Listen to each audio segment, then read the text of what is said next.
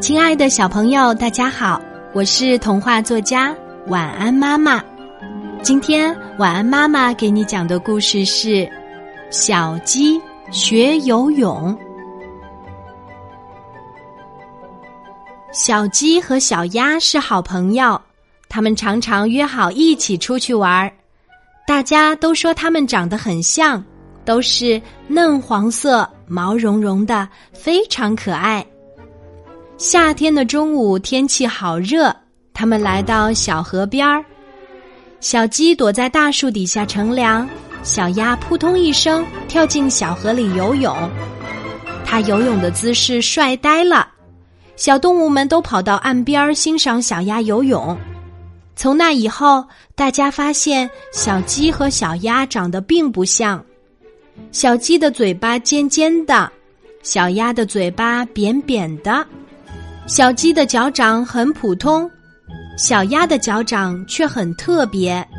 它们最大的区别就是小鸡不会游泳，小鸭不但会游泳，还是一位游泳高手呢。于是，大家在路上。见到小鸡和小鸭，总会先和小鸭打招呼：“小鸭，小鸭，你游泳的时候好帅哦。”然后又对小鸡说：“虽然你们长得很像，可是你却不会游泳哎。”听到这样的话，小鸡很伤心。小鸡闷闷不乐的回到家，看见爸爸妈妈正在给他吹救生圈呢。小鸡生气的说：“我不要救生圈。”我要去学游泳，我要比小鸭游的还好看。啊！爸爸妈妈惊呆了。第二天，鸡妈妈给小鸡做了一套全新的泳衣。小鸡心里想：哇，好美哦，像公主裙一样漂亮的泳衣。可它嘴上却说：我不喜欢这套泳衣，我要和小鸭穿一样的。妈妈笑着说：“你是女生。”你的好朋友小鸭，他是男生，你们应该穿着不一样的泳衣哦。小鸡好奇的问：“为什么呢？”妈妈耐心的解释：“泳衣遮住了我们身体最私密的部分，这些地方不能被大家看到，也不可以被碰哦。”哦，原来是这样。小鸡听懂了妈妈的话。穿上公主裙一样漂亮的泳衣，小鸡在镜子面前转了好几个圈儿，然后说：“我穿的这么漂亮，一定要去观众最多的海边学游泳。”这绝对不可以！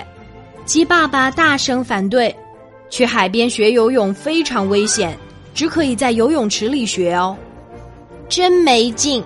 小鸡撅起小嘴。这时，鸡妈妈端来一碗好吃的米饭，小鸡闻到那香香的米饭，赶紧大口大口吃起来，很快就吃光了。妈妈，我还想再吃一碗，可是妈妈摇摇头说：“去游泳之前不能饿着肚子，可是也不能吃得太饱哦。”啊！小鸡哭闹起来。我很饿，我很饿，我就是很饿嘛！爸爸妈妈带着哭闹着的小鸡来到动物游泳池，把它交给了青蛙教练。青蛙教练最擅长蛙泳了，来他这儿报名学游泳的小动物可真不少。青蛙教练带领着大家做热身运动，然后才可以下水学游泳。热身运动可难不倒小鸡，它伸伸懒腰，抬抬脚，拉长脖子，踢踢腿。小鸡调皮地说：“这些动作都太简单了，我还会表演一只脚站立呢。”大家都不看青蛙教练了，扭过头来看小鸡。见到大家都看着自己，小鸡很得意，开始表演单脚站立。哇哦，小鸡好厉害哦！大家坚持看了很久，小鸡都没有倒下来。时间久了，大家觉得没什么意思，就又转过头去学游泳。青蛙教练示范了标准泳姿，还讲了游泳时可能会遇到的危险，教大家怎样才能渡过难关。除了小鸡，小动物们学的都很认真。下水学游泳的时间到啦，小动物们一个接一个跳下水。青蛙教练提醒大家，只可以在游泳池的浅水区练习游泳。可是小鸡没有记住这句话。